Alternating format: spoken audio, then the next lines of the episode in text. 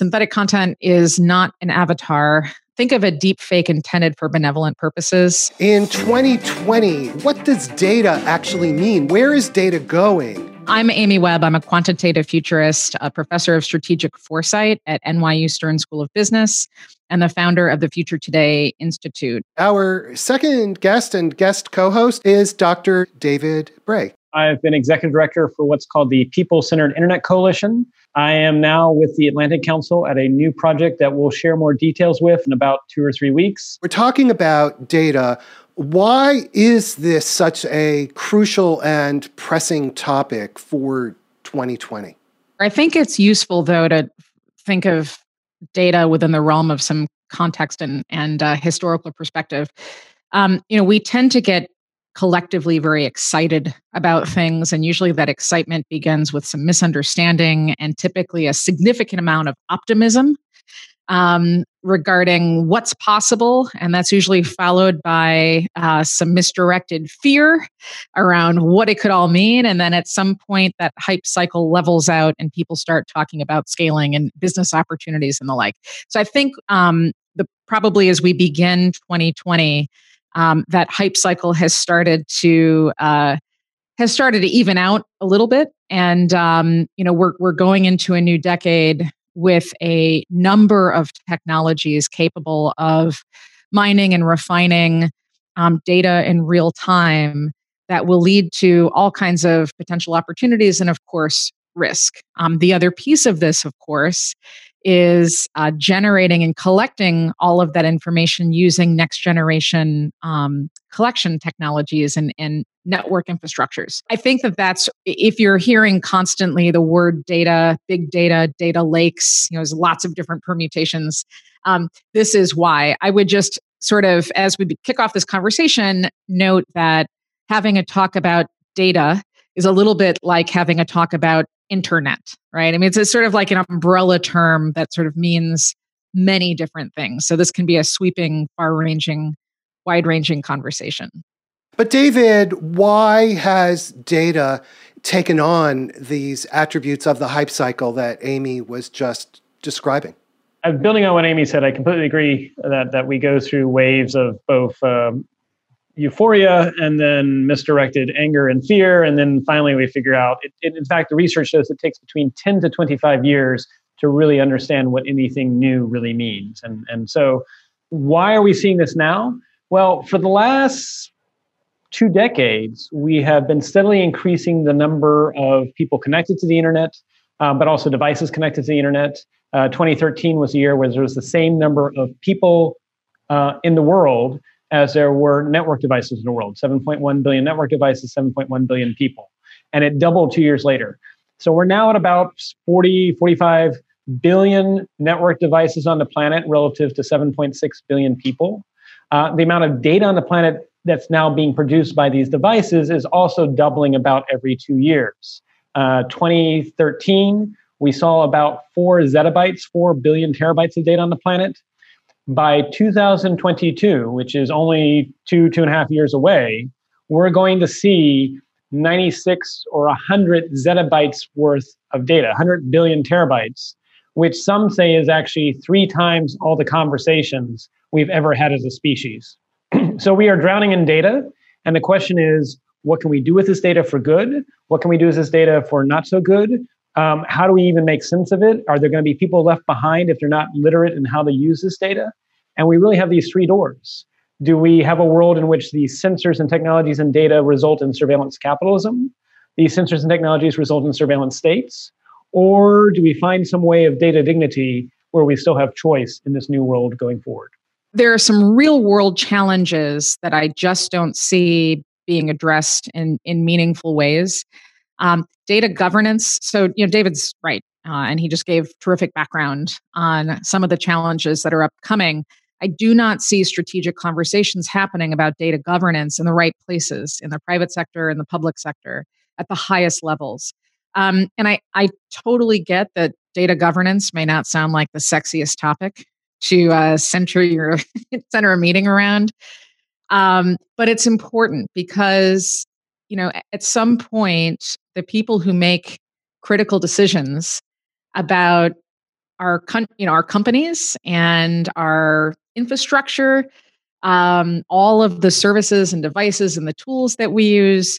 You know, at at some point, there are going to have to be conversations around things like hygiene, data hygiene, um, data storage. I mean, we're talking, you know, that, like like the the the numbers that David just mentioned, you know, are to some extent incomprehensible. It's hard to wrap your head around that.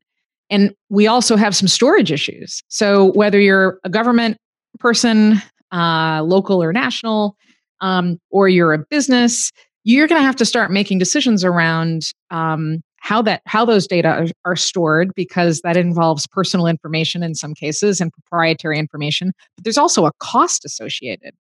Um, and how you're going to continue to maintain those data going forward as our systems and devices change and we move more and more into ambient computing, um, you know, who gets access uh, as the geopolitical landscape changes, um, who's sovereign, like where is that, who, who has sovereign domain over that data? So, so who gets to decide what are done with those data? You know, and and if you want to get even more complicated, what about the the packet transfer? So I mean, this is kind of the crazy thing. We think about airspace overhead as planes are flying across and around countries.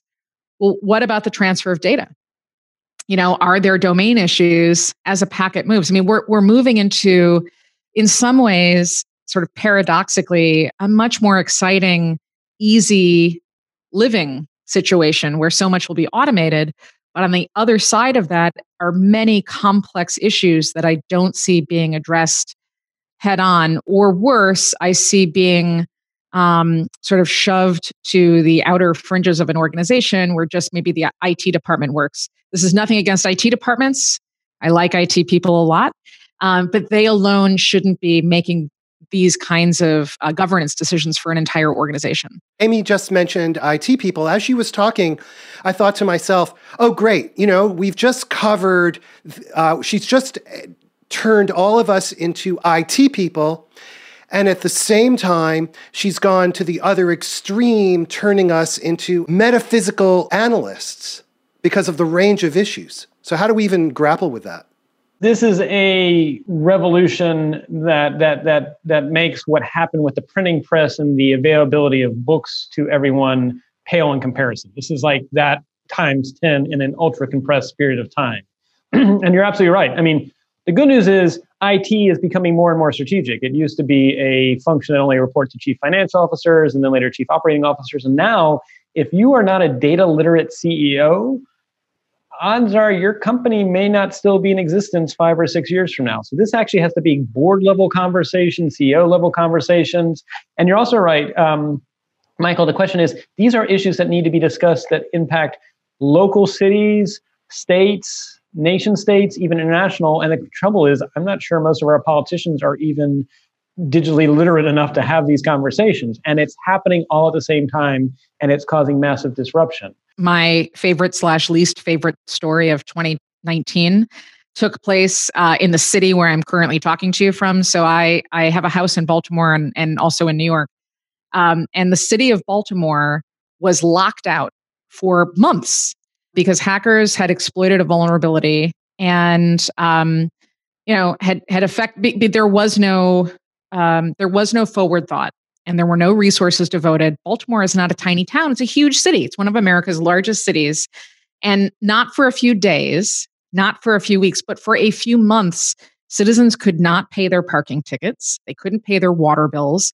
And i know that that doesn't sound like the end of the universe except um, you know the the water bill that couldn't get paid doubled. So so and not everybody's great at managing their finances. So a whole bunch of people got hit with a very large bill that you know not everybody was able to pay right away. Um you know and it's it's more than a minor inconvenience for a lot of american cities cash flow is an, is an issue. Um, so these are, and we could between the two of us, you know, David and I could probably rattle off a hundred examples of the over the past year of totally preventable problems if somebody was really thinking about the future of data. Last thing, uh, I was over the summer at MIT at a symposium for people who work in executive leadership positions within data, so chief data officers, you know, and it and what really struck me, it was a little more academic, but there were plenty of people from the corporate world and, and from government as well. It just struck me that um, a there's there's not enough people with enough leadership training who also have backgrounds in data science, um, and that also a lot of the data capabilities are still housed within areas like marketing. You know, data is not just predictive analytics. Um, this we're talking about core functions of, of businesses and and of um, of organizations. So I, we are beyond, I think, the point at which we can have a convert, you know, casual conversation. People need to start thinking much more holistically and specifically. Agree, and I think actually it points to we're going to have to even almost see this as you know, I don't think any of us took any courses in middle school or elementary school that were about data, but I think we need to start doing that because it's going to become almost as important as being able to write and do math is to be data literate and understand it. But this is also means we got to play catch up for those that have not had that training. And if this is relegated just to the people that are data scientists and data officers and IT people, the challenge is, uh, uh, as, as Amy indicated with Baltimore, I mean, Baltimore the, the IT department probably asked for more money and they were probably turned down because no one saw the value of doing it. And so, right. you know, it looks like it's the IT department's fault, but in fact, if nobody funds it, yeah, you know, it's it's a, so. I think the question is, how do we play catch up in this period of massive change? And the meanwhile, you've got Europe with general data protection regulation with that approach. You've got China, which is now drafting possible laws that'll say it'll be illegal to have any data in the country that is not available to that government, even if you're a foreign national or a foreign company. And I'm actually waiting for the train wreck between GDPR and China to happen and see how that plays itself out. And California. We even have a state by state system in the United States that's not consistent, which again, if you as a decision maker are not really paying attention to this, you know, that the costs of compliance could go through the roof uh, for your organization. So, and then on top of it, you can just imagine a little pop up that says, Are you a Californian? Are you from Europe? And, and of course, now if you have little pop ups when anyone visits a website, that's an easy phishing attack too. And it can just be really bad. So, yeah, it's, it's going to be messy, um, but it has to be solved because this is now commerce. In some respects, um, I would even venture to say this interesting proposition, which is data is money and money is data the question is, of course, who's making that money? Is it only in the hands of a few? Is it something where we can benefit? You see Europe and you see UK now talking about setting what they call data trusts. Because the reality is, my data by itself is not that valuable. But if I'm willing to put it towards a data trust that keeps it fairly anonymized, but it can be used for health research or things like that as part of a larger aggregate with another million people, that could actually produce revenue that could actually become sort of an equity that pays me on an annual basis for the ROI that was brought in from the data that I contributed to. Mm-hmm. And this is so so I think this is where recognizing the role of banks, the role of public institutions, private institutions, this will change the world in the next decade. This is a show about data trends in 2020. So let's start identifying some of the, the key trends. So what's going to happen? Amy, you wanna you wanna jump in first? One of the sort of surprising key findings for, for this coming year has to do with synthetic data. And I say surprising because we've been covering things like synthetic content and synthetic um, synthetic data for a while, but we've just started to see some inflections where and some crossovers where um, I think synthetic is going to be something you're going to hear a lot next to data going forward. And that ranges from things like synthetic genomic data, synthetic content. You know, synthetic content is not an avatar. Um, it's it's think of a deep fake intended for benevolent purposes. So uh, characters that um, act out in a generative way, like a soap opera uh, timeline, something like that um, synthetic media in general. So this would be um, algorithmically generated uh, music compositions or art. Um, so you know, and then synthetic data in general. Um, and there are some reasons why we're starting to see this, uh, especially within the health sciences and, and medical space. We have a lot of restricted regulations in the United States, but things like AI show quite a bit of promise. Um, and because there isn't a system yet to enable everyday people to uh, knowingly and with all of the information that would be needed to make a good decision, uh, to give others access to de identified data. Um, uh, big, huge tech companies are having to generate synthetic data sets so that they can test and run their models. There's good and, and bad with that. But anyhow, we're, we're starting to see a lot in the synthetic space. Um, we're also seeing a lot of uh, diagnostic capabilities, whether that has to do with the um, devices in your home, uh, determining when firmware upgrades are needed and making some of those decisions using the data around them, um, or the enormous number of home diagnostics that are going to wind up in our bathrooms and our kitchens uh, at some point.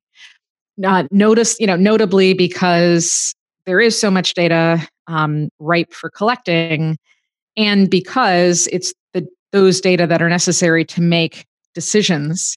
Scoring is another huge finding and a big area of our uh, research this year. Everybody is being scored. It's not all nefarious, but it's definitely not all transparent either. So those are some big areas. Uh, which then lead to things like traceability and transparency going forward. There's a lot of confusion, certainly a lot of conversation around what can and should be done. Um, and then, of course, this sort of enormous rush to try to capitalize on um, doing something with all that data, whether it's mining it to make predictions or protection, protecting other people. Um, there's this crazy company called D-ID it's an Israeli, David knows exactly what I'm talking about. They do a bunch of things, but one of the prototypes uh, that exists is a way to create a deep fake for a famous person that looks slightly different. So, like, David's a famous person, I could deep fake him, but add a mustache. David doesn't currently have a mustache, right? So, you know, like you can think of this as somebody taking a really popular song and tweaking the melody just a tiny bit to evade copyright law. So the other kind of crazy thing that we're seeing is the emergence of that. Um, so it's a it's a very different world that we are all headed straight forward into. You know, in some respects, synthetic data may provide a way that we can still remain individually anonymous, but our data can still have value if we can make sure the synthetic data is representative enough and diverse. But we should also recognize that synthetic data can also be used for whether it be for parodic purposes or more malevolent, uh, the equivalent of deep fakes for data. And so I think that's something to be aware of. Um, in terms of three things that I would say that would add to what Amy talked about, I think the, the, there needs to be conversations about the future of data and the future of work at the same time, because in the past, if you bought a ERP system or you bought a manufacturing system, as that IT system got older, you depreciated it because it was older and it was out of date. But data is actually the reverse. You don't want to buy that AI that has had no training whatsoever you want to buy that one that has five years worth of the data fed to it or 10 years worth of data, almost like fine wine, because it'll actually be better at this job the older it's been trained as opposed to new. And that blows up accounting models. That blows up how do you work with it? How do you compensate workers if what the workers is doing is training the machine, but at the end it actually means they no longer have to do the tasks they're doing because they've now trained the machine. So future work and future data, I think that's key for the next one to two years, trying to sort that out. Uh, second is this idea of what's called three factor authentication with data. So it's not just that you have, you, you, you, we know it's you and it's data about you. It's actually a question of have you given your consent to that data? And it's actually something that you can actually do as a continuous basis. So if you turn off the app on your phone, just because they know you're there doesn't mean you've given consent. And so that data, in some respects, can be cryptographically made so it cannot be traced back to you.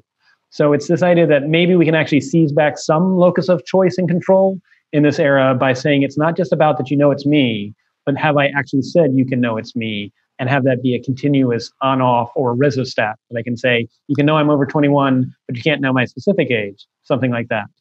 And then finally, actually have a paper, I did a paper um, in October with MIT Sloan talking about the need for what I would call data ombudsman or ombuds functions.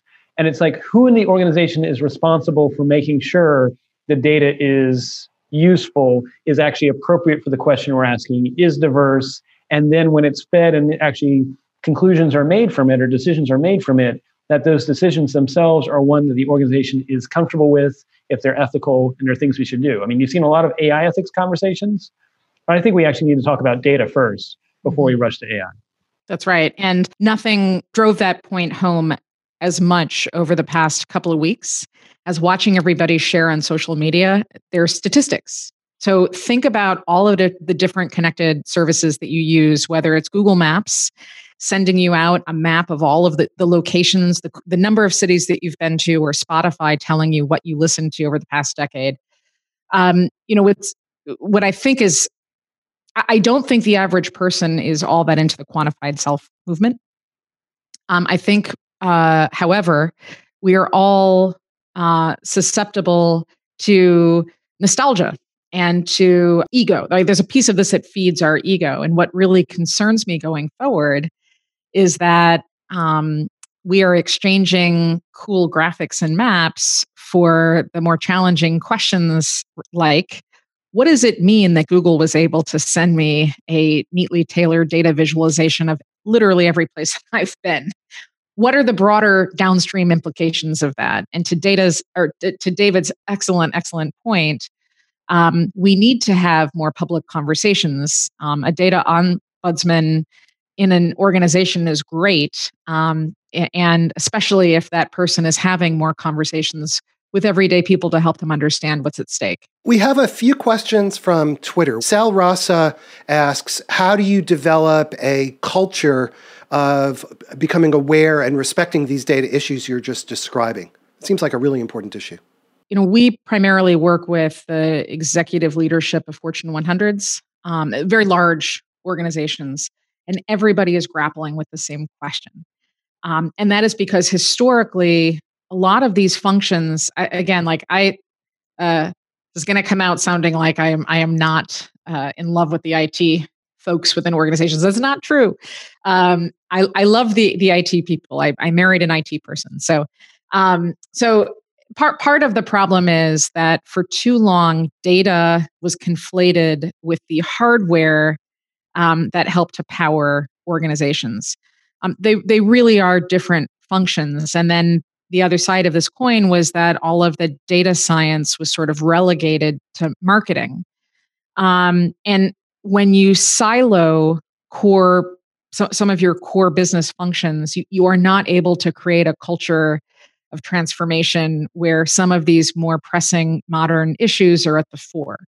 So, where I've seen success with organizations is when, you know, if a chief data officer position is created, um, that person uh, and that team sits almost as a connective tissue between all of the other departments and teams because you're going to need those people to deal with supply chain and logistics or you know compliance. That's the other thing. Or the data function is housed within the compliance and risk mm-hmm. function inside of a legal uh, or you know part of the organization. So an easy way to spark transformation maybe not so easily if, if not everybody's in alignment is to is to um, create a situation where those experts in data are sort of uh, at the center, almost like a hub, and are working together with all of the other parts of the organization because everybody, you know, it should be much more of a seamless collaboration.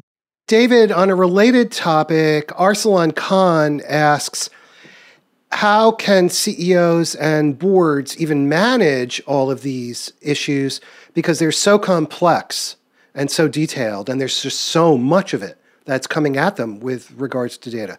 So, what should business executives do? I think it's it's it's recognizing that on the board, you wouldn't have anybody in your board that didn't know what a P&L profit and loss was or anything like that. I mean, they, they, that that's something that you to get on the board, you need to have that expertise. I'm not saying that everyone on the board should have the ability to go deep on data issues, but if you don't have anybody on the board that can go deep, and it's not just one person, have have a handful, then don't be surprised if your board is not going to be able to ask the right questions of the organization of the CEO, and then the CEO itself, the CEO themselves may not be able to ask the right questions too. So I think part of it is recognizing you're going to need people that aren't necessarily in the data weeds, but are able to understand the value of how it can be transformative for your company. Uh, the other thing that actually to build on um, the previous question too, and, and, build on what Amy said, I think there's a lack of data empathy, um, and, I think this this is this is the big challenge, which is how do you step back and say, my target audience might be twenty somethings, but maybe I need to think about those that don't necessarily even have the knowledge when they bring in this device or something like that to understand what the choices are with what they're being done. Um, one of the things that we, we've done with the people centered internet, not on data, but on internet, but the same model could be applied is we've worked with Native American tribes about getting connectivity. But we drew from public health because uh, I actually had a master's in public health, and I, I'm a big fan of the best way you bring about change is you don't rush in and say, I have the answers. It's actually listening and saying, What do you want? How do you want this done? So that's where I think companies may need to think about in their whatever function it falls under appropriately. Maybe it's the chief data officer, maybe it's marketing, maybe it's outreach. But going to your stakeholders, your customers, and saying, we'd like to empower you with choice. It doesn't have to be a billion choices, but it's a, it's a menu of choices. And then from there, we can actually then allow, instead of a one size fits all with data, you can allow people different options. I think the same thing needs to be done by local governments, national governments.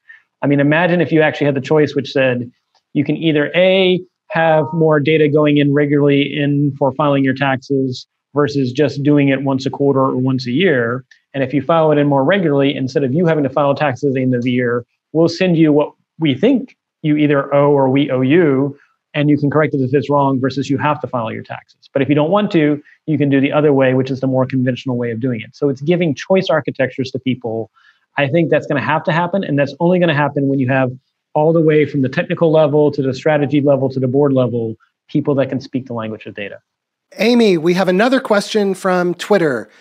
Zachary Jeans asks Do you see a day when consumers will have a right to read all communications that companies and governments have about them and their data?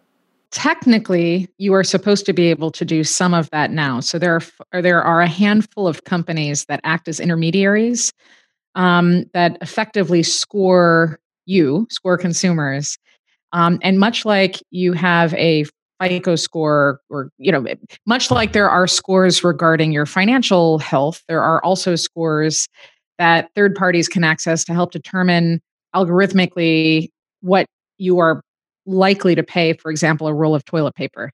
Um, you know, and and so there's some dynamic decision making that happens in an automatic way as a result. Now, theoretically, you can contact these companies and request your files the same way that you could contact the FBI and ask them for whatever files there are about you. But it's important to note that you know the the the entire infrastructure of our digital era is um, is is not static. You know, we and so you know any given moment of any day, um, that the numbers could be fluctuating and, and go up and down. So I, I actually think it's worthwhile to go back to something David just said a couple minutes ago, um, and that has to do with a choice.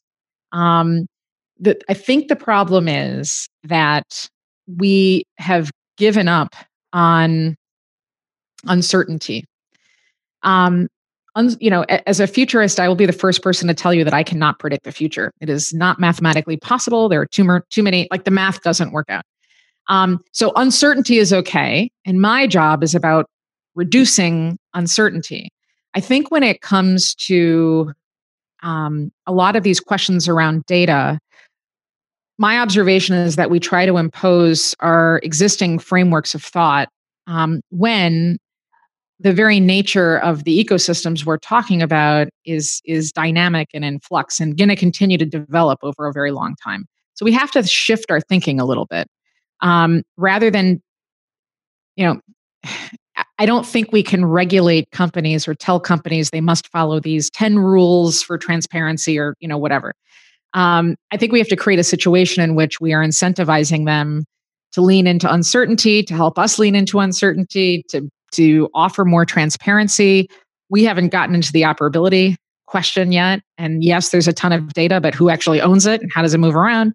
Um, you know, sort of putting people more at the center and at the focus. Uh, I, I think that there's plenty of money to be made if we figure out ways to incentivize um, people versus just their uh, monetizing just the data and productizing the data.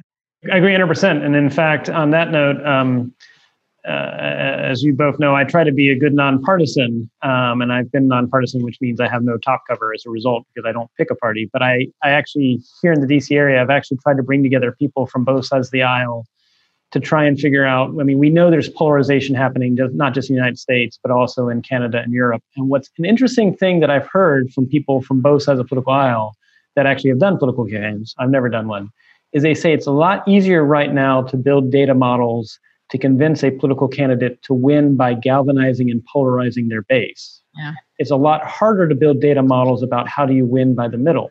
And so here we are surprised that the world seems to be getting more and more polarized for Europe and the United States. And this might actually just be because we've not understood the data of, as, as Amy said, the data of uncertainty. And we're surprised then as we get more and more fragmented and more splintered in societies. Right. I think so the same thing is true with, with, with commercial companies. It's got to be that we find a way to motivate both them and customers to, to pursue transparency in their own self-interest as opposed to something that we try to force because any any regime that we try and force will be out of date by the time we pass the law and they'll find ways around it by the time the law's in effect that's right and you actually just made me think something i hadn't thought before which is you know i again from an architecture point of view if you're trying to my academic background is economics and game theory i should just say really quickly.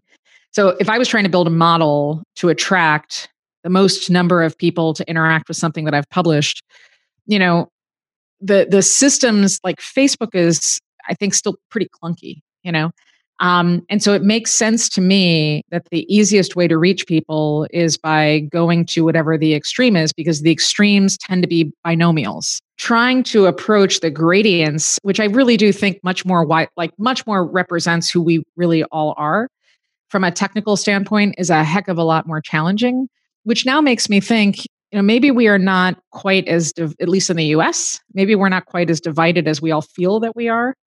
Uh, maybe it's maybe this is you get bad data in bad data in bad data out right maybe this is sort of like a, a bad data out problem more than it is um, a, a problem you know I, I think we we are divided, but maybe we're not quite as divided as we're being told that we are. I so, agree. I think it, it, it sells. I mean, we know the number one way to make something go viral on the internet is to make it angry. The number two way is to make it fearful. And it's not to make everybody angry, it's to make one group angry and the other group angry in response.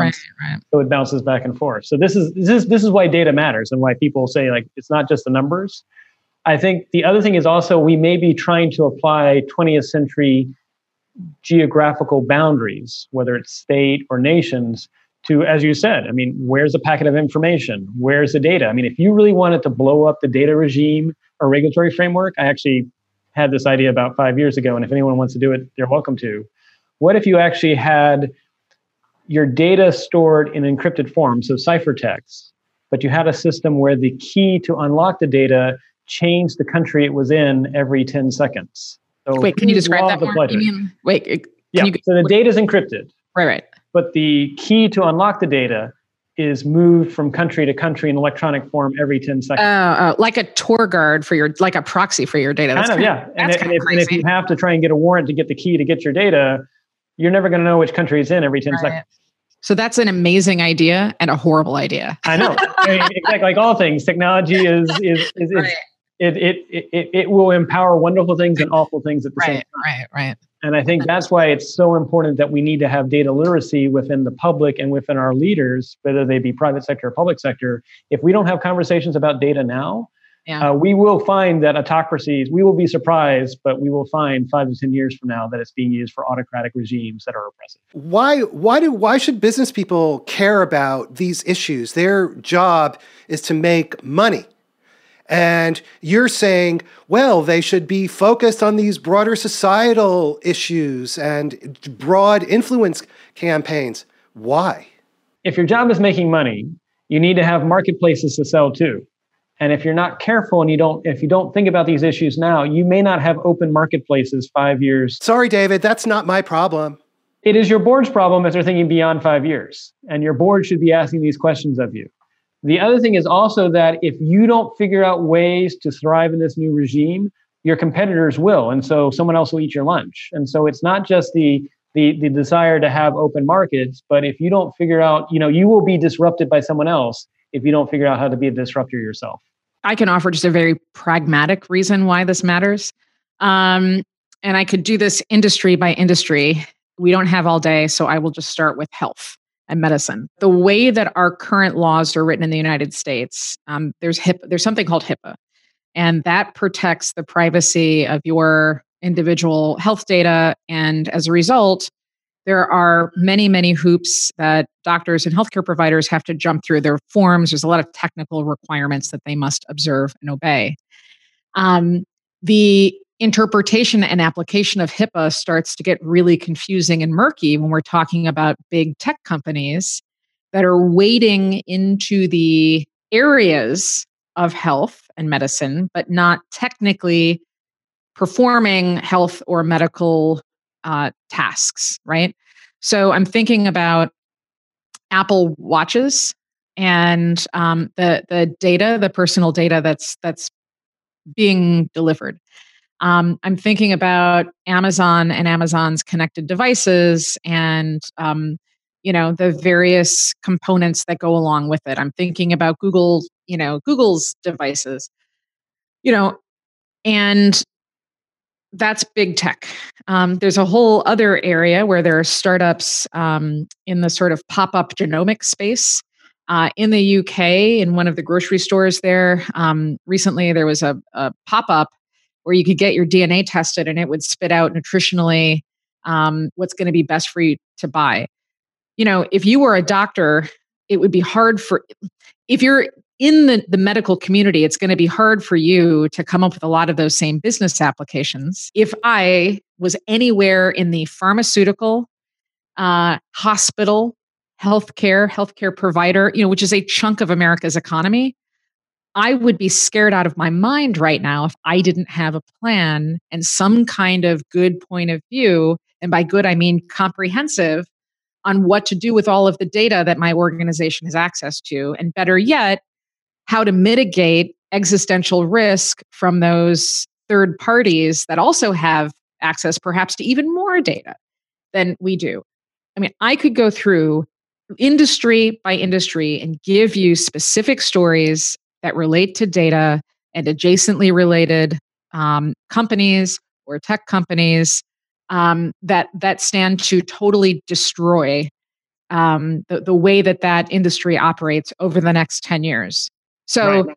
yeah. I mean, this it, just from a very so yes, we should all care, uh, and I do uh, about the the greater societal implications. But from a from a P and L, like a dollars and cents point of view, if you are not very closely watching what's happening, I can. I, I would hedge and, and, and say that you're probably going to find yourself in trouble. On the health space alone, uh, there's estimates that in the United States by itself, health data and that exchange is a $60 billion industry. So you can bet that there are people that want to come in and compete and disrupt that market. And the question is do you want to be the next Blockbuster or Kodak, or do you want to be something else? Let me ask each of you to share your advice to business leaders in 2020 when it comes to data. David made a really great point, which is that, you know, you don't have to if you're if you're in the C-suite, you don't have to wake up tomorrow and also be a data scientist. I don't think there are any expectations, but you have to have enough enough of a um, fluency in the lexicon to have informed conversations. And as the leader of an, of your organization, you, you need to lead your data strategy as well, and not simply relegate it to the few people in the organization um, that you know have some you know understanding of what of of, of what data is and how to use it and everything else. Um, the here's a good question to sort of take back with you and just mull over for the next couple of days. Uh, you know, stop for a moment and think about the number of people that would be qualified to do something with the data that your organization has. See if you can quantify them. How many are there?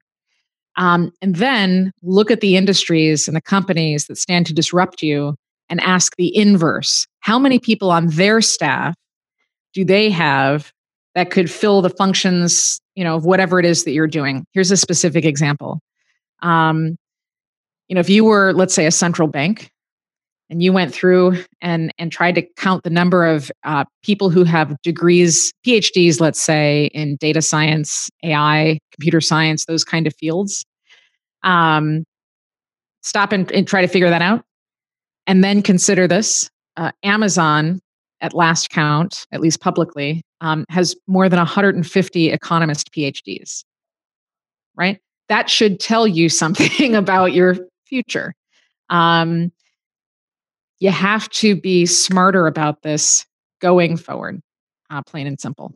So, real quick, I'll give three points for any CEO or C suite leader.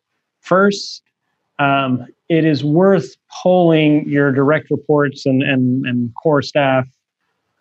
Why are we really here? What's our business model? Because I don't think companies revisit that enough. And if you haven't revisited your business model in the last five years, let alone 10 years, it may be that you need to revisit why you're here and how your business model is changing as a result of data. I guess the second point, which is ask ask as many people as you can, which is how is our data strategy moving us forward faster and providing a competitive edge? Because there's a lot of places where actually they don't have a data strategy or what they're doing with data is holding them back, when in fact it should be moving them forward.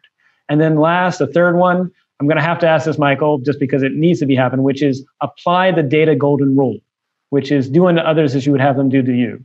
So if you are not at that company, if you are on the outside and you are a customer or a member of the public, would you want what that company is doing to be done unto you? And that's the three points. Great. And let me ask you each then one final question, which is what advice do you have for the public and for communities with respect to data in 2020? Amy, you want to start with that? We're at a point where everybody needs to have a certain amount of digital street smarts. Um, and this this is something that you are better off developing now before uh, a lot of our ecosystems start to become extraordinarily complicated, more complicated than they are now. Um, you know, and there are plenty of resources online to help you develop some of those street smarts and skills. But the easiest single thing that you can do all the time is to ask, and and then what? So if somebody is sharing some funny app where you can see yourself age, um, stop and ask yourself, and then what? Right? Who who has access to this data? Uh, how do I know what's going to happen to it next? And and who stands to gain something besides me? Um, do that all the time. Um, do that every time somebody asks you to smile for a photo, enter your thumbprint, give over your personal details, apply the same scrutiny to all of the cool new consumer gadgets and gear that you would if somebody, a stranger, asked you for your social security number, right? If you if you stop and do that over and over again, you will start to develop some digital street smarts that will certainly help you in 2020 and beyond.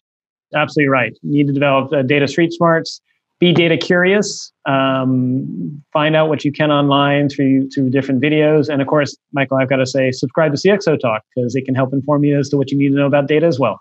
We've been talking with a lot of intellectual horsepower today with amy webb and david bray. Thank you both. Amy thank you for for taking time to be with us today again. Thank you michael. It was great to be here. And David Bray, thank you as well for for taking your time to be here today. Thank you, Michael, and thank you, Amy. It was a great conversation. Everybody, be sure to subscribe on YouTube and hit the subscribe button at the top of our website. And you can get our newsletter and we'll send you great information. We have fantastic shows coming up, so check out cxotalk.com. Thanks so much for watching and have a great day.